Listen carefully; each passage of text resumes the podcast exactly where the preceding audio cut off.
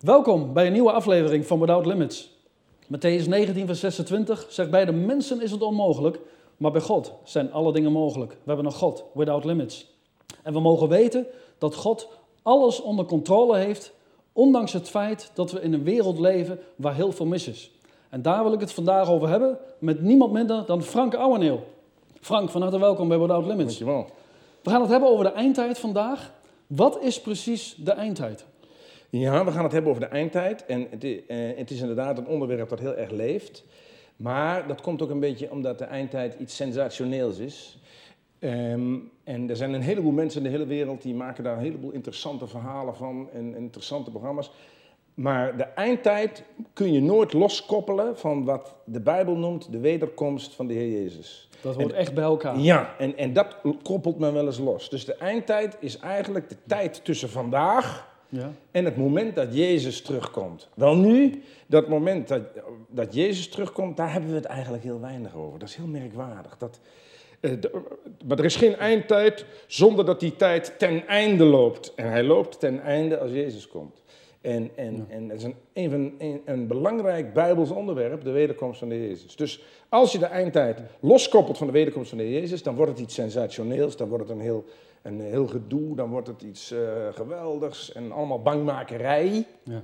Maar eh, die, die eindtijd, die, die bevat de tekenen die erop wijzen dat Jezus terugkomt. De tekenen der tijden. juist, Jezus En- heeft ook gezegd, hè, let op de tekenen der tijden, dan kun je zien wanneer ik kom. precies. En eh, de Bijbel spreekt ook over het einde der eeuwen. En het einde der eeuwen is denk ik bijna gekomen. Geloof ik ook. Want daar zullen we het, denk ik, in deze uitzending nog over hebben. Even nog over die wederkomst. Want de Heer Jezus heeft dus gezegd, er zijn bepaalde tekenen, en dat heb jij net genoemd, die, waaraan je kunt zien Ja. dat ik spoedig kom. Ja. Maar nog even over zijn komst, want ik wil daar toch een beetje reclame voor maken. Dat is Ja. nodig, omdat het, zoals ik al zei, een ondergesneeuwd onderwerp is. Ja. Maar een derde van de Bijbel, hallo, een derde gaat over de wederkomst van de Jezus. Dat is een derde, 33 en 30 procent. Ik heb jou een keer horen zeggen dat 315 keer, In het Nieuwe Testament. ja, komt Ja. dat voor hè? Ja, de wederkomst komt in, wordt in de Bijbel 315 keer in het Nieuwe Testament genoemd. En het, toch is het een onderwerp waar het nauwelijks mensen over hebben. Ja. Maar goed, waarom is die wederkomst van de Jezus zo belangrijk? Omdat de Heer Jezus heeft op het kruis van Golgotha zijn gemeente gekocht. Er staat in Efeze 5, Christus heeft zijn gemeente lief gehad en zichzelf voor haar overgegeven als offergave en slachtoffer. Hij heeft op het, op het kruis zijn gemeente gekocht. Hij heeft dus recht op zijn gemeente. Dat is een van de belangrijkste redenen dat de gemeente ooit bij hem zal zijn. Dat vinden een hoop christenen niet leuk. Maar er komt een moment dat de Heer Jezus zegt: De gemeente waarvoor ik mij gegeven heb op het kruis, die zal bij mij zijn. Ja. Nou, de gemeente bestaat in de Bijbel uit gelovigen uit de Joden en gelovigen uit de niet-Joden. Die zijn samengevoegd tot één kudde. En die wordt in de Bijbel ook genoemd een bruid. De Heer Jezus heeft op het kruis die bruid zich verworven. Er staat in Johannes 3, die de bruid heeft, is de bruidegom. Dan zul je zeggen, wat heeft dit allemaal met de eindtijd te maken? Alles. De Romeinen 7 zegt Paulus, wij zijn het eigendom geworden van Jezus Christus. 2 Korinthe 11 zegt Paulus, wij zijn verloofd met de Heer Jezus. Ik heb u verloofd aan een man. Dat wil zeggen, de gemeente, dus al degenen die in de Heer Jezus geloven, die zijn verloofd met de Heer Jezus. Zegt Mooie Paulus. uitspraak. Ja, dat betekent, er komt een bruiloft. Want eh, je hebt aan een verloving geen ene fluit als er niet een bruiloft komt. En die bruiloft komt er ook. En dat lezen wij eh, in openbaring. Dat, dan zal de bruidegom de Heer Jezus en de bruid voor altijd zullen ze samen zijn. Daarom heet dat ook een bruiloft. Want ook in Nederland op een bruiloft, vanaf de bruiloftsdag, dat is tegenwoordig anders, maar de Bijbel rekent op de brui- vanaf de bruiloftsdag is bruid en bruidegom altijd samen. En daarom zegt de Heer Jezus heel verliefd in Johannes 14 te- tegen de gemeente als het ware, ik kom terug en zal jullie tot mij nemen. En dan komt het, opdat jullie mogen zijn waar ik ben. Zie? Dat is Ja. taal van liefde. Prachtig. Maar de, maar de gemeente heeft er weinig interesse in. Ja. Je had het net over, over bangmakerij, noemde je even. Ja. Hè, dat mensen de eindtijd gebruiken eh, voor bangmakerij. Hoe bedoel je dat precies? Nou, ehm, ehm, kijk, als je niet de eindtijd ziet als de periode tussen nu en het moment dat we bij de Heer Jezus zullen zijn. En ik zei net dat de Heer Jezus kan haast niet wachten, om zo te zeggen, om zijn gemeente bij zich te hebben. En de Heer Jezus zegt, let op de tekenen om je heen. Dan kun je zien, dan kun je daaraan zien dat het nog maar kort duurt. Dan zal ik jullie tot mij nemen, want ik heb jullie lief, ik heb jullie gekocht. Ja, want de Bijbel zegt, niemand weet de dag nog het uur. Ja, ja. Hè, zelfs de zoon niet, zelfs de engel niet, alleen de vader. Precies. Hè, maar toch, als we naar de tekenende tijden kijken, dan kunnen we eh, Ja. herkennen wanneer Jezus Als tenminste, in ons, als tenminste in ons hart dat, eh, dat, dat verlangen naar de komst van de Heer Jezus leeft. Kijk, als je de eindtijd, zoals we al zeiden, loskoppelt van de komst van de Heer Jezus, dan is het alleen maar een optelsom van sensatie. En een optelsom van you name it. En je moet maar eens kijken naar de Amerikaanse zenders. De ene die maakt het verhaal nog mooier dan de ander. Maar je moet het, het begrip eindtijd koppelen aan het moment dat Jezus komt. En, en, en, en, en, en, en dan wordt het iets bijzonders. En, en waarom is het belangrijk om met de eindtijd bezig te zijn? Ehm, omdat, om, om, om, zodat je als het ware, dat, het ver- dat, dat je kunt zien dat het nog maar kort duurt ehm, voordat de Heer Jezus komt. Maar, maar dat, wou ik, dat wou ik even inleiden, wat jij nu vraagt. Dat is namelijk een belangrijk punt. Ja. Ehm, als je de eindtijd loskoppelt van de komst, dan wordt het dus sensatie. Maar als je je Bijbel kent, en dat is natuurlijk even een punt, dan ga je op een hele andere manier de krant lezen en dan ga je een heel andere manier journaal kijken. Ja. Dan kijk je als het ware door de Bijbelse bril en dan zie je, aha, dit ogenschijnlijk onbenullige bericht is een teken uit de Bijbel. Ja, dan ga je die tekenen der tijden ga je herkennen. Ga je herkennen, maar dan moet je je Bijbel kennen, dat is de clue. Ja, Dan moet je de Bijbel. En als je dan je Bijbel leest, dan moet je daarnaast niet alleen eh, Nederlandse kranten lezen, maar dan moet je daarnaast eh, tijdschriften lezen uit de hele wereld. Ik doe dat zelf ook, honderden tijdschriften en kranten. En, en dan merk je dat er in de wereld dingen gebeuren. Dan moet je iets verder kijken dan de Nederlandse grenzen. Dat er in de- wereld dingen gebeuren waaruit blijkt, de Bijbel heeft gelijk. Dat is het mooie. Hoe meer je met de eindtijd bezighoudt, hoe meer je tot de conclusie komt, de Bijbel heeft gelijk. vooral Nou. als we naar het Midden-Oosten kijken. Hè? Bijzonder. De Heer Jezus zegt, er op, er komt op een dag dat de Heer Jezus zegt in Matthäus 24, dat is wat jij bedoelt. Wat is het teken van uw komst? Heer Jezus, nou willen we het weten, hè, Matthäus 24. U komt, wat is het teken van uw komst? Zie je? Het teken van uw komst. De, eindtijd gekoppeld aan de komst. En eh, dus die discipelen zeggen tegen Jezus, wij willen wel eens een keer weten waaraan wij kunnen zien dat u gauw komt. Nou, dan moet je opletten van een humor van de Heer Jezus, een paar hoofdstukken eerder. Ja. Dan zegt de Heer Jezus, ik zal het voorlezen. Bij het vallen van de avond zegt gij, goed weer, want de lucht ziet rood. En s'morgens vandaag ruw weer, want de lucht ziet somberrood. En dan zegt hij tegen de mensen om zich heen, het aanzien van de lucht kunnen jullie onderscheiden. Hè? Met al jullie meteorologische technologie.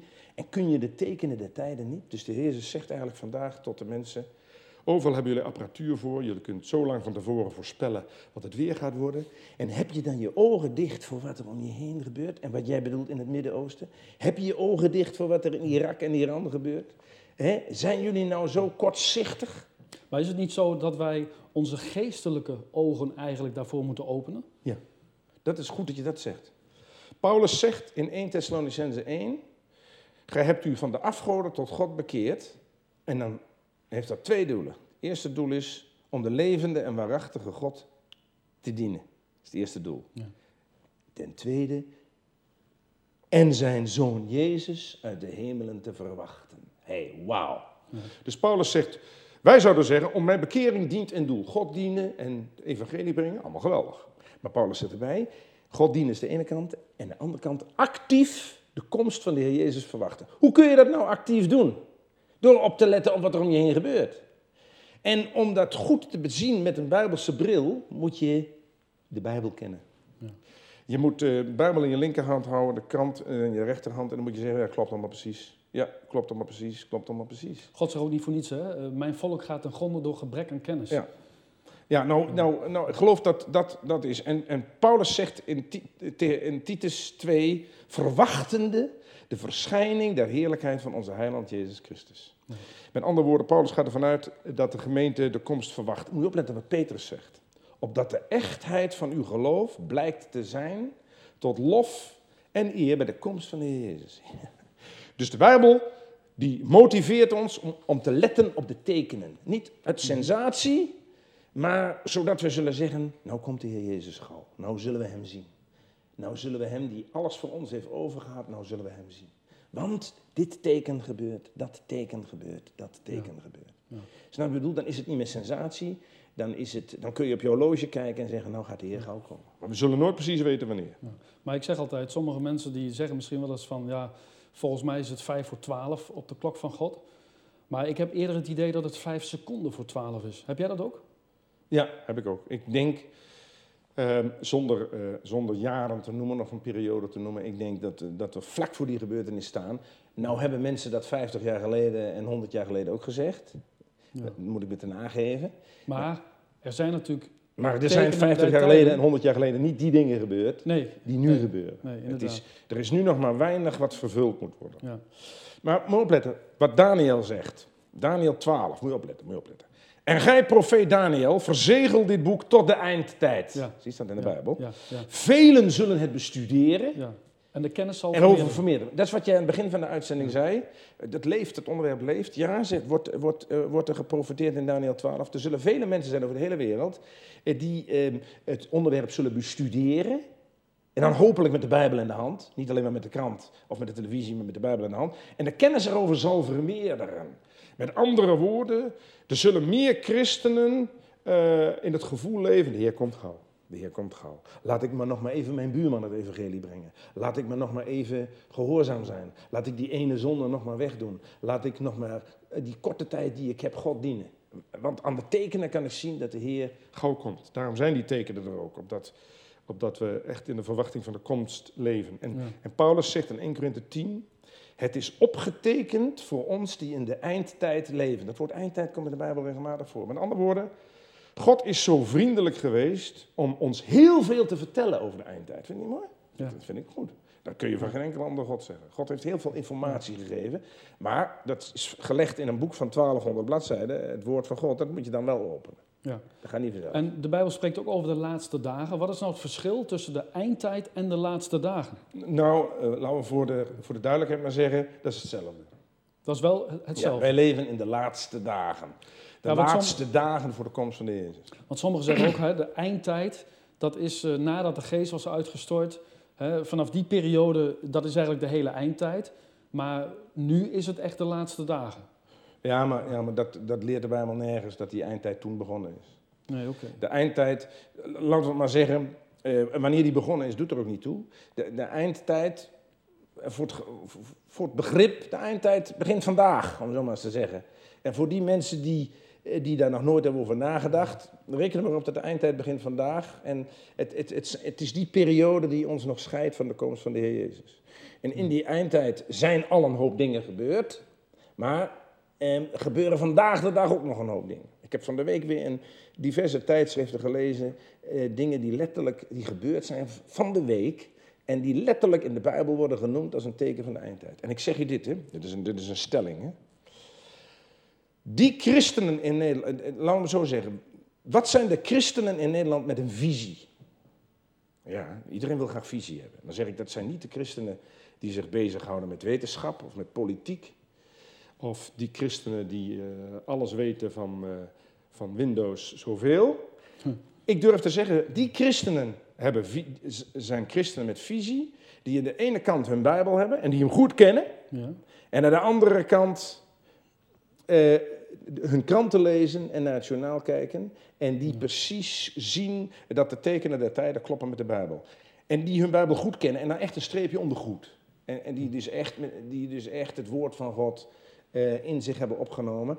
En als het ware altijd de krant lezen en naar het journaal kijken met een Bijbelse bril op. Dat zijn de christenen met visie. Visie. Iemand met visie is iemand die een helder doorzicht heeft over de dingen die gaan gebeuren. En, en, en hoe zit het met, eh, met de, de tijd? Hè? Want het is de eindtijd. Maar hoe weten wij dat die eindtijd nog maar kort duurt? Ehm, door die tekenen die Ja. ik genoemd heb, moet je opletten wat, God zegt. Ja, want sommige mensen zeggen wel eens ja, maar dat kan nog wel 50 jaar duren. Nee, nee, nee, nee, dat is niet waar. Want er zijn, eh, er zijn eh, in de Bijbel een aantal tekenen eh, genoemd. Die zijn nagenoeg allemaal gebeurd.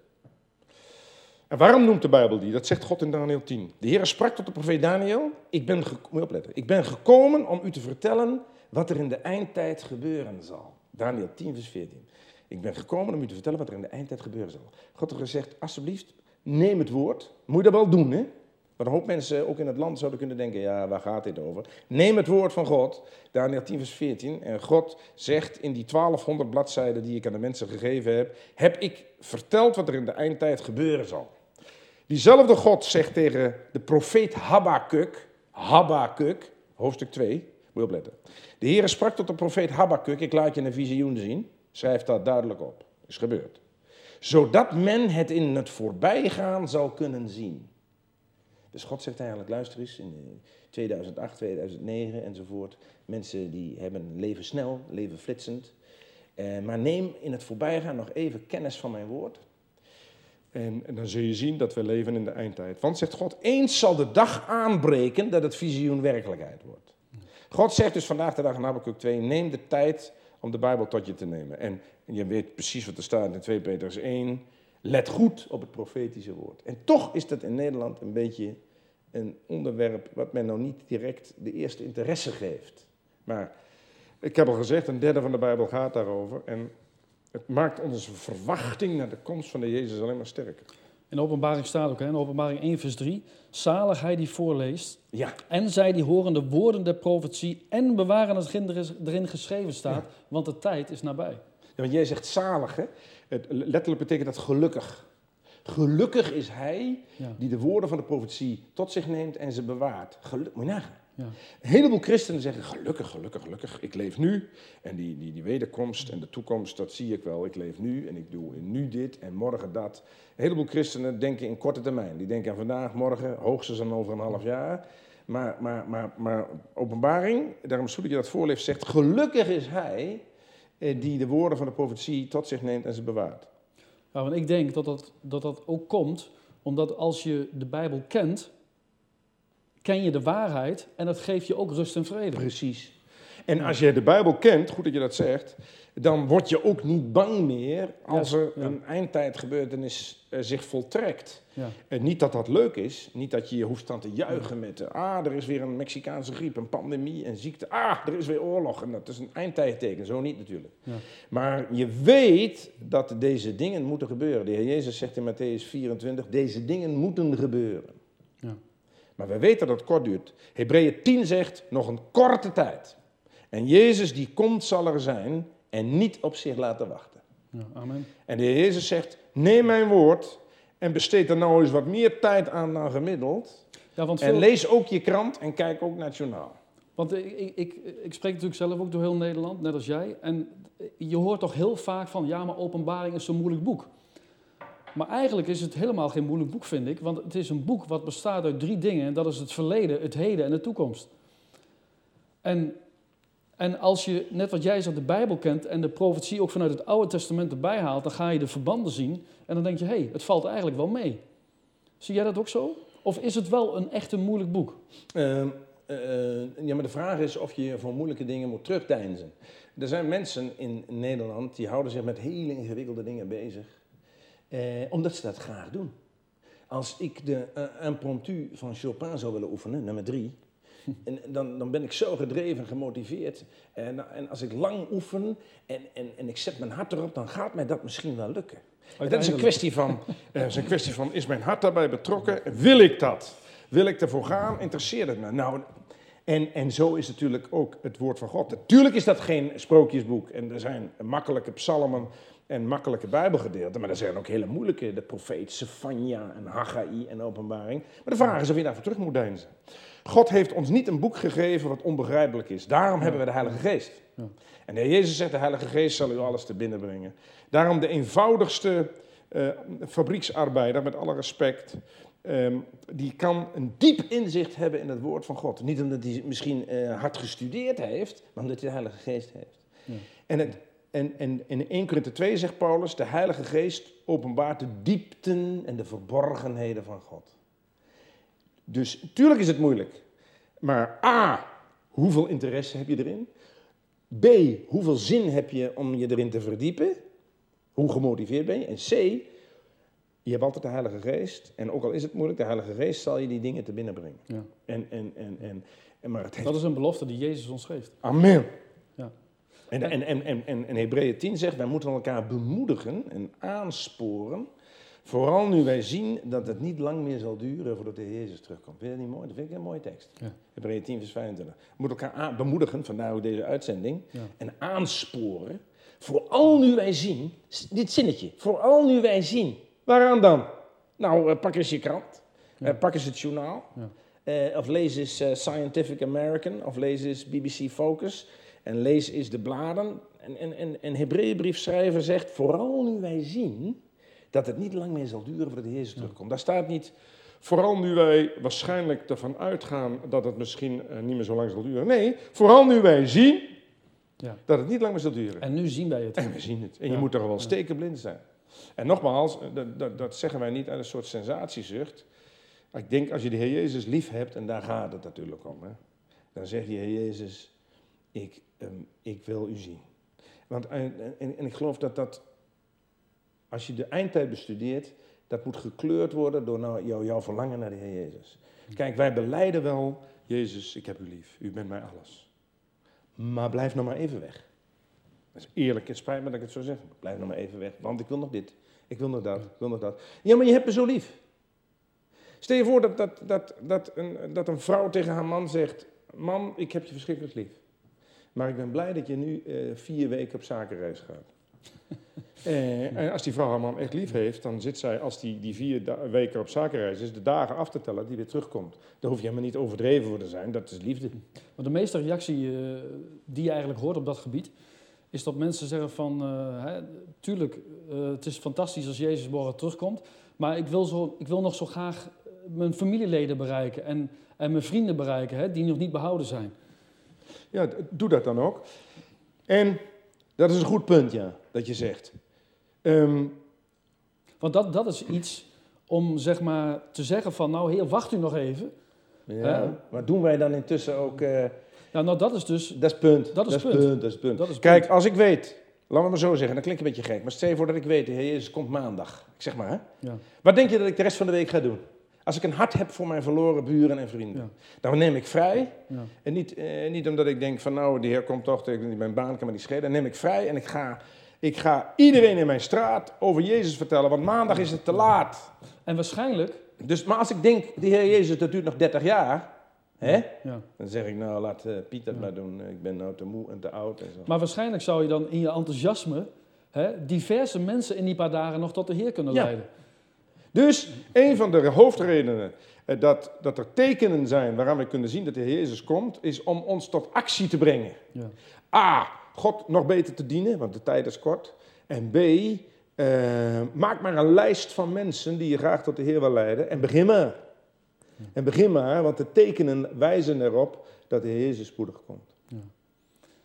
Nou Frank, we kunnen volgende week verder gaan hè, eh, met deze boodschap waar we misschien iets eh, dieper in kunnen gaan eh, op die tekenen der tijden. Hè, ehm, want we zijn hier nog lang niet over uitgesproken. We kunnen hier eigenlijk wel tien afleveringen over maken. Hè, maar dat is, dat is niet de bedoeling. Nee, maar en je moet ook, en, als ik je nog maar onderbreek, je moet ook, en dat heb ik al een paar keer gezegd, maar ik blijf het zeggen, de onderwerp uit de sfeer halen van sensatie en van brani-schopperij. Je, je, je, je, je moet, maar we hopen daar nog uitzendingen over te maken, je moet, het, je moet het echt zien in het licht van het verlangen naar de komst van de Jezus. Dat is het mooie. En een hoop mensen die, die gaan het onderwerp eindtijd uit de weg, maar dat is eigenlijk je hoofd in het zand steken. Er zijn mensen die gaan het onderwerp de wederkomst van de Heer Jezus uit de weg, maar dat is eigenlijk je hoofd in het zand steken.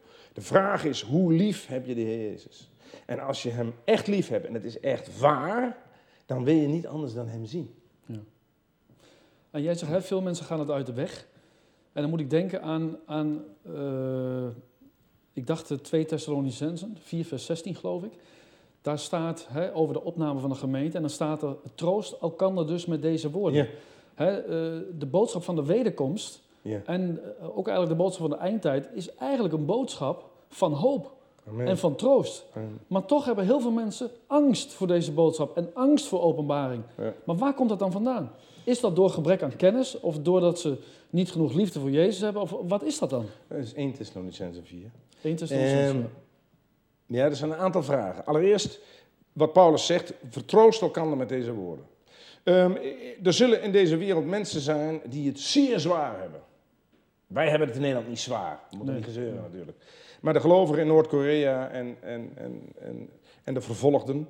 En ik heb, ik heb pas in, in bladen van Open Doors gelezen dat er zijn in de wereld meer mensen die vervolgd worden om hun geloof dan die niet vervolgd worden. Nou, voor zulke mensen is het toch zeker een bemoediging als de Heer komt, of niet? Maar kan een Nederlander zeggen, ja, ik heb het helemaal niet moeilijk, ik heb het geweldig, ik heb een geweldig gezin en mijn, mijn werk en zo en zo. Ik, hoef helemaal, ik zie helemaal niet uit naar de komst van de Heer Jezus. Dat, dat, dat is te begrijpen, maar het is een beetje korte termijn denken. Eh, het is te begrijpen, de, de vraag die aan zo iemand gesteld moet worden is, hoe lief heb je de Heer Jezus? Ja, want de Bijbel zegt ook, bedenk me in één keer, dat allen die hem verwacht, verwachten, worden niet beschaamd. Precies, dat is het. Ja, en het mooie is, stel je voor dat een man wil graag trouwen met een vrouw. En de bruiloft, eh, de bruiloft die, eh, die is aanstaande. De- altijd samen, altijd samen. En, en, en, eh, en een, eh, een week voor het trouwen blijkt die, die vrouw, is- die zegt tegen die man, ja, ik heb er helemaal geen zin in die bruiloft. Want ik moet nog dit, ik moet nog dat. Ik wil nog zus, ik wil nog zo en ik wil nog genieten van mijn vrije leventje. En eh, laten we dat nog maar even niet doen, want ik heb het nog zo leuk met mijn vriendinnen en zus en zo. Wat denk je wat een verdriet voor die man? Ja. Even, even denken. Verdrietje voor de verdriet voor die man. Dus ze zegt, ik hou wel van je, Piet. Zeg voor die man heet Piet. Ik hou van je. Maar, Maar even wil ik nog dit. Eh, want, wat, eh, dat is van haar best te begrijpen hoor. Maar wat een verdriet voor Piet. Nou, en de Heer Jezus is de bruidegom. Hij zegt, luister eens jongens, ik ben zo verliefd op jullie. Er komt een moment dat jullie zullen zijn waar ik ben. En stel je voor, die bruid zegt, ja maar luister eens, wat is nou dit? We hebben u erg lief, we hebben u erg lief. Top op de bil. En we plakken dus nooit onze hele auto vol stickers dat we we love Jesus. Maar even nog niet. Even, we hoeven u nog even niet te zien. En, en, en, en, en, ja, en de Bijbel roept ons op uit te zien, te, te verwachten de komst van de Jezus. En om ons daarbij te helpen zijn er eindtijdtekenen. We hoeven niet bang voor te worden, maar moeten ze wel zien. maar daar kunnen we het eh, volgende week over hebben. Ja, we, we gaan eh, twee afleveringen maken over de eindtijd. Ik denk dat het heel belangrijk is. Ik ben ook blij dat je hier bent hè, om dit met ons eh, te delen. Want het is toch een onderwerp waarvan ik wel het idee heb dat het de laatste twee jaar zeg maar, toch iets meer gaat leven onder de mensen. En eh, dat is denk ik ook omdat ze de gebeurtenissen in de wereld zien. Ja. En eh, nou, daar kunnen we dan misschien volgende week nog mee verder gaan. Ik wil je voor nu hartelijk danken voor wat je met ons hebt gedeeld. graag En, gedaan. Ja, ik zie je graag ook volgende week terug. Als u nog vragen hebt, kunt u naar onze website gaan en ons een e-mail sturen. Ik eh, wens u Gods rijkste zegen en zie u graag volgende week terug bij een nieuwe aflevering van Without Limits.